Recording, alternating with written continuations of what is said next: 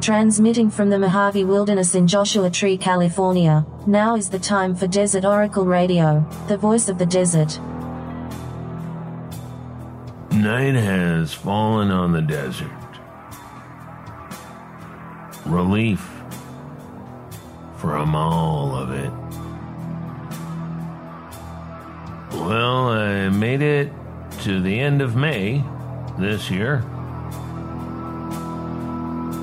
Nearly five whole months into the alleged new year before a small, shrill voice in my head started moaning and wailing about how I've got to get out of this godforsaken desert.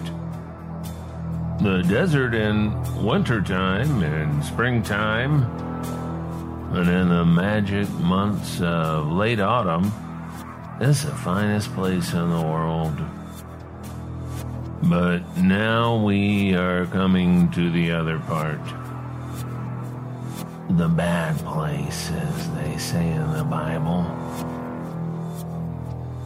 A time for weeping and a time for gnashing of teeth, like they say in that song by the Byrds. And you know what they say in Phoenix it's a dry heat.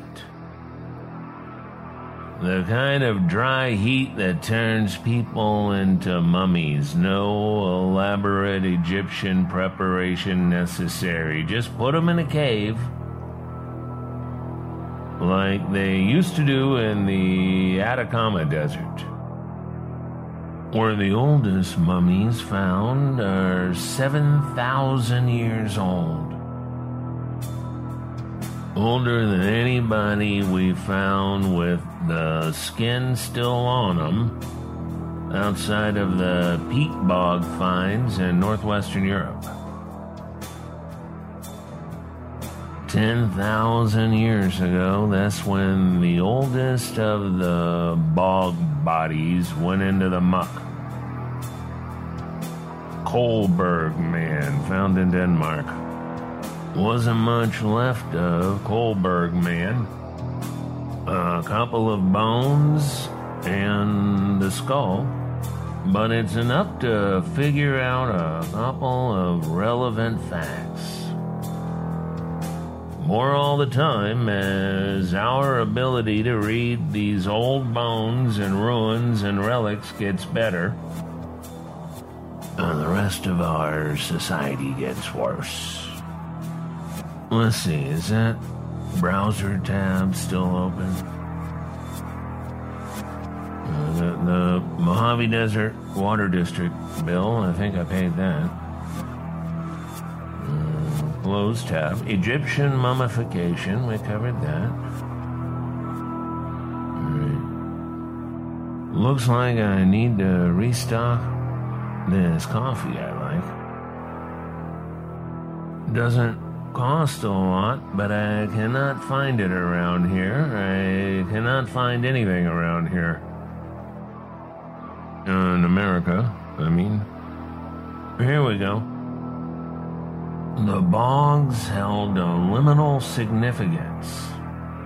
The people placed votive offerings into the bogs too, intended for the other world neck rings, bracelets, ankle rings, made of bronze or more rarely gold. The archaeologist P.V. Glob,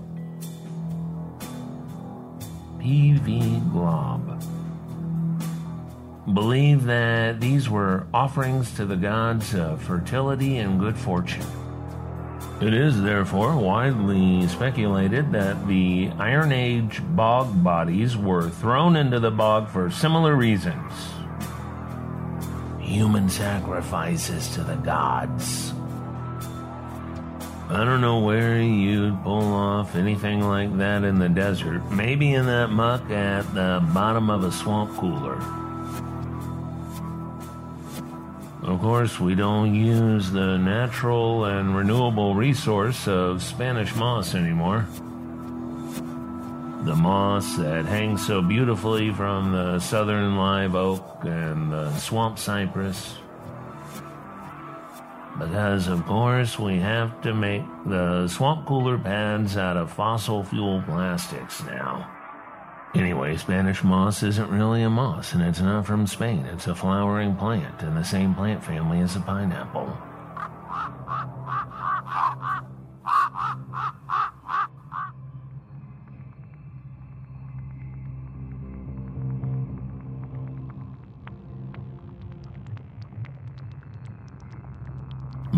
For many thousands of years before we decided a blue plastic swamp cooler pad from the Home Despot was a better idea,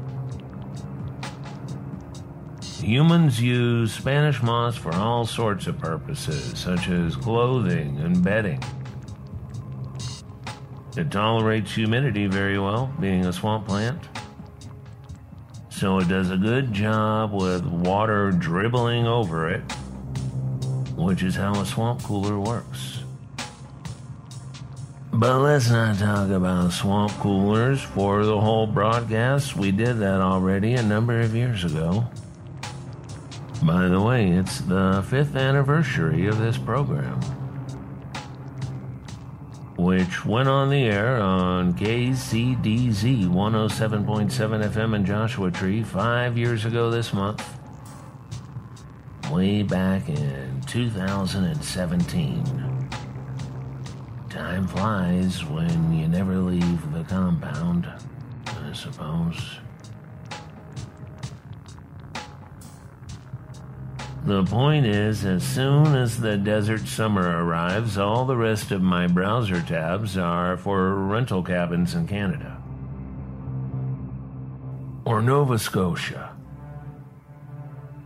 where I often dream of living out my days, the summers in particular, where my French Breton ancestors settled so long ago before the redcoats arrived in their usual bloody manner and sent the survivors fleeing for other shores.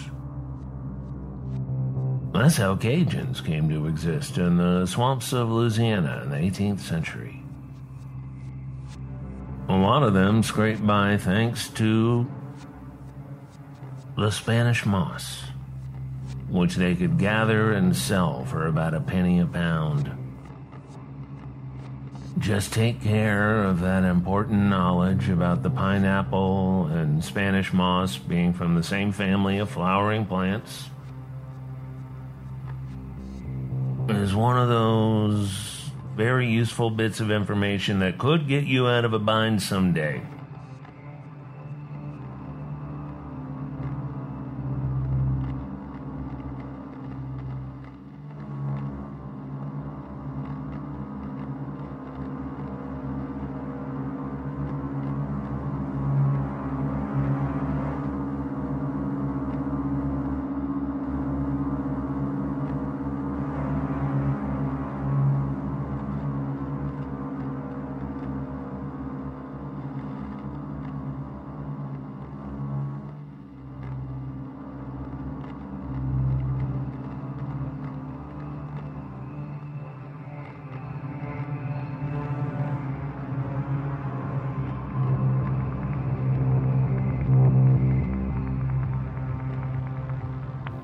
Like the equally trivial fact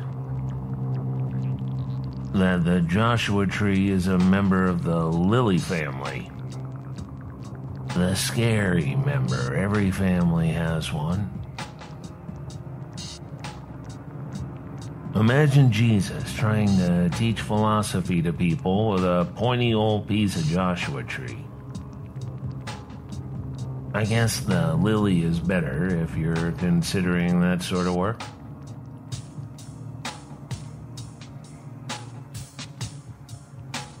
The Sermon on the Mount. Doesn't matter if you're an atheist or a Trekkie or a Jehovah's Witness or a Hindu or a neo pagan. The Sermon on the Mount is for you, for you and me. No one can serve two masters.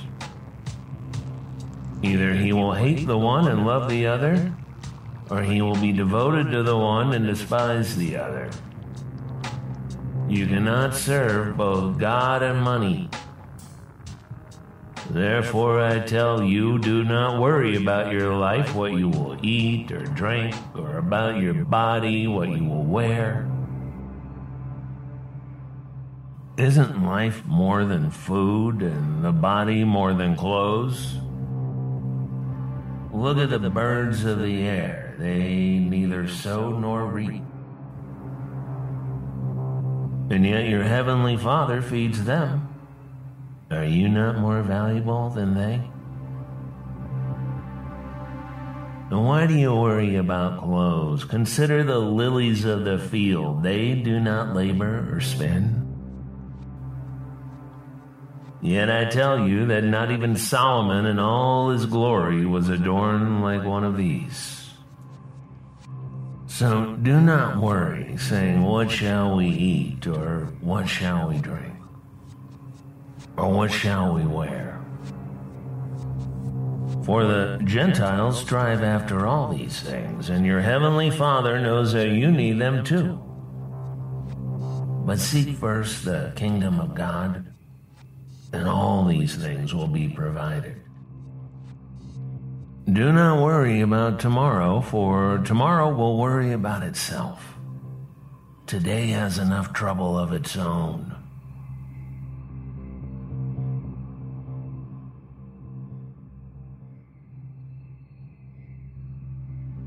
If you're wondering where to read that whole thing, it's Matthew chapter 6. And more or less found within The Kingdom of God is Within You, published in 1894 by Leo Tolstoy. Or Meditations by Marcus Aurelius. The Stoic philosopher, one of the few great Roman emperors. or What the Buddha Taught by Walpola Rahula, or Bob Dylan's Gotta Serve Somebody, all pretty much the same teaching. And unfortunately, all pretty hard to follow in the US of A. If I needed the universe to provide me with food and clothing, first I'd try to get myself over to Denmark. God helps those who help themselves not in the Bible, but in one of America's first editorial cartoons by Benjamin Franklin. Some people pray to Jesus, and that's fine, to each her own. But every time I read the Gospels, I can't help but notice that Jesus, Yeshua of Joshua Tree fame, which is a yucca and part of the lily family, never asks anybody to pray to him, to worship him. In fact, whenever people try, he begs off or provides a prayer of his own to the always unknowable creative force of the universe. A prayer well known in the religion of the ancient Egyptians.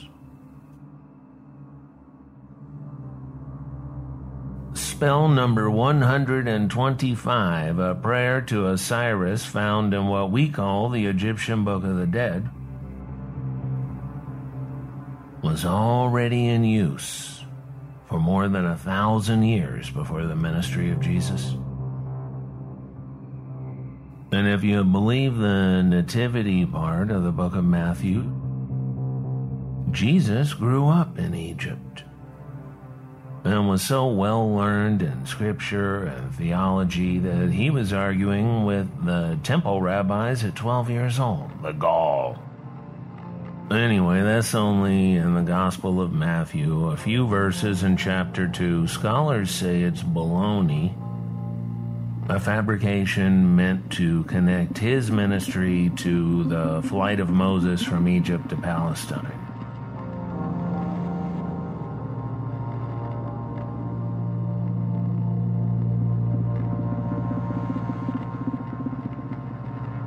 But if Jesus and his mom and dad did go to Egypt, they would have found Jewish communities throughout that great nation. Along with many Egyptian and Greco Roman temples. The cosmopolitan metropolis of Alexandria alone was home to tens of thousands of Jews. Along with people from everywhere else in the known world. Greek world, the Persian world, Ethiopia, Libya, Tunisia, Algeria, Morocco, as we know them today. Along with today's Spain and France and Central Europe, Armenia, Arabia, India. 2,000 years ago, some 300,000 people lived in the five districts of Alexandria, known by the first five letters of the Greek alphabet. The Jewish quarter was Delta. And it was also the target of periodic persecutions and pogroms, which increased after the Romans took over Egypt in the year 30 BC. So maybe not the best place to go if you were looking to avoid any state sanctioned terror.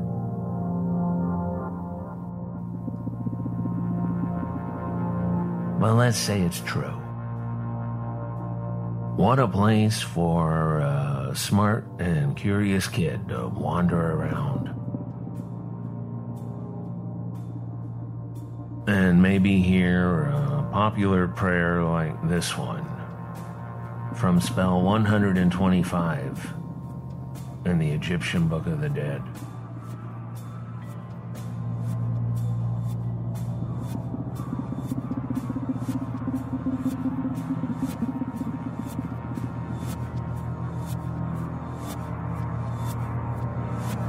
Hallowed gods who dwell in the house of the two truths. I know you and your names. I have given bread to the hungry man, and water to the thirsty man, and clothes to the naked man. I have not sinned. Let no evil come to me from you. Deliver me from the bull baboon of the underworld. Amen.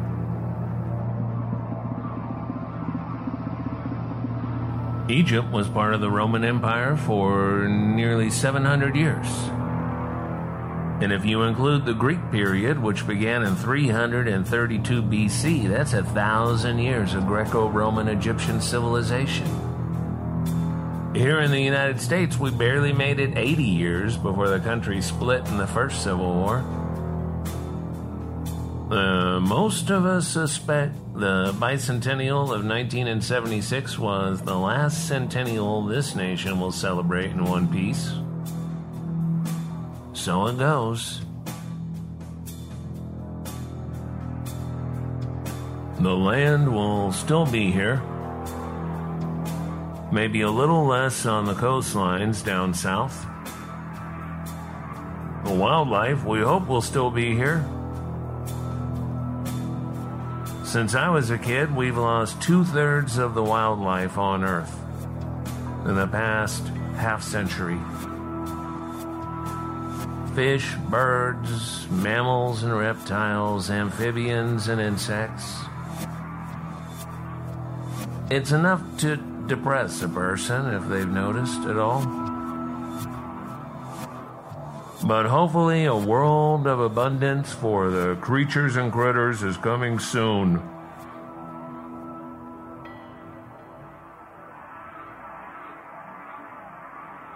Less because we figured out how to reverse the decline, and more because our own species is finally going into decline itself.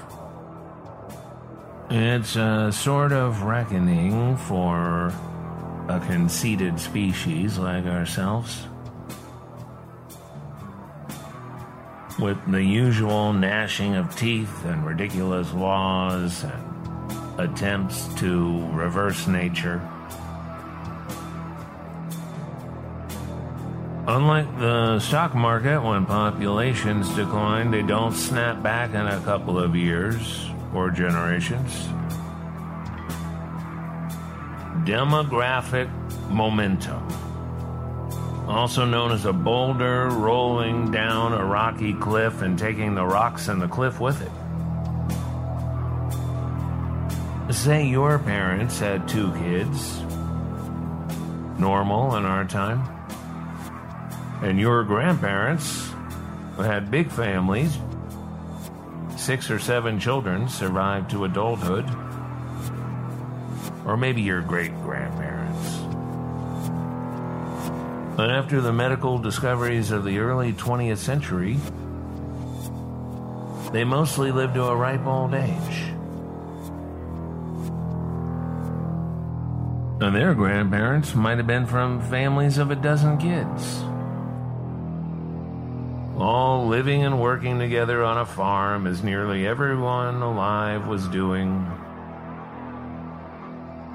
From the dubious agricultural revolution of 12,000 years ago until around 200 years ago when the industrial cities began changing agriculture through mass produced machinery and luring the kids away from the farm to the city.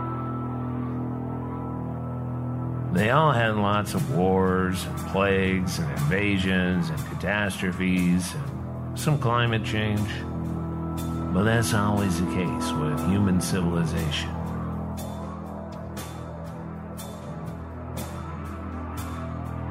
Worldwide, we've been in population stagnation for more than a generation, really everywhere but sub Saharan Africa, and that's mostly in and around Nigeria. Where population numbers are a bit of a guessing game. The mature industrial economies of Western Europe and Japan have been stagnant for a couple of generations now. China did it on purpose. Russia did it by accident but the result is the same. Lots of older people today and a rapidly declining number of new families, even in India, which was the big population bomb story of the 1990s. 40 years ago, the number of people in India was growing by 2.3% per year. Now it's less than 1% which is less than half what's required to keep population numbers stable. Between COVID capitalism and climate change, the decline is accelerating. In 50 years, if we live that long, India will have less than a billion people as it did in the 1990s. So let's look ahead to 2072. I don't expect to be around then as people do wear out in time, but many of you will be here. Especially our teenage listeners who enjoy this program on the TikTok. Whatever wildlife survives till then will likely have a better go of it because one thing we've learned is that the easiest way to restore ecosystems to remove the one factor that ruins ecosystems industrialized human civilization. We can even leave behind melting nuclear reactors as we did at Chernobyl. And the wildlife still thrives. So it's hot again. Grin bear it. I put down my books and my coffee and I go outside to walk around the property in the heat of the afternoon. And once the shock is gone, it feels all right. As long as I don't exert myself in any way which would cause immediate death from heat stroke, dry heat or not. And there's the big roadrunner my favorite dinosaur. Enjoying the shade of the Joshua tree, grinning that long, expressive tail flicking here and there. The lizards and the rattlesnakes are out in this heat. Because that's what they love, and that means it's a good day for the Roadrunner.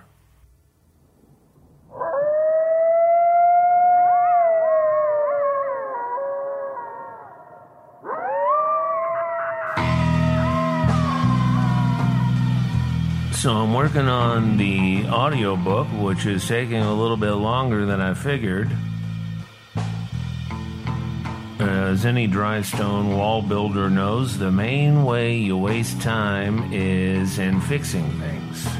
That's why it's so important to use your wits and your intuition and let the right stone speak to you, get your attention, so you put the right stone in the right place. Because every time you do over, you've just spent twice as much time and effort.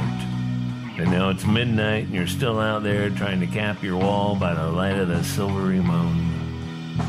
At least it's cooler at night.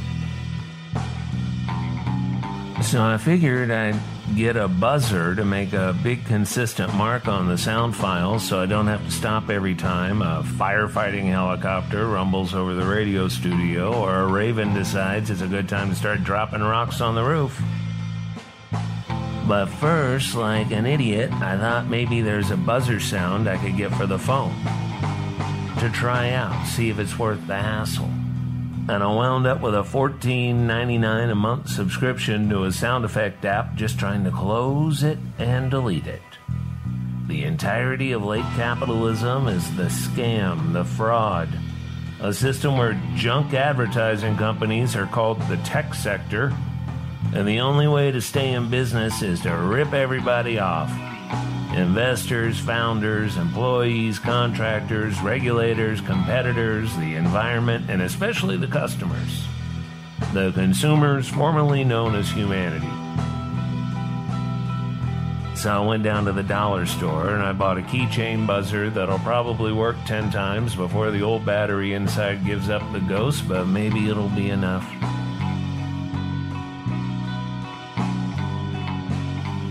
From Amboy to Essex and across the great Mojave Wilderness, this is Desert Oracle Radio, and I'm your host, Ken Layne, with soundscapes composed and performed by our own Red, Blue, Black, Silver. Friday nights at 10 p.m. in Joshua Tree. You can find us online at desertoracle.com. Five years of radio shows, a couple of things for sale. You can support this show. Some people do it on patreon.com forward slash Desert Oracle, which I do appreciate. And happy birthday to Bob Dylan. Good night from the voice of the desert.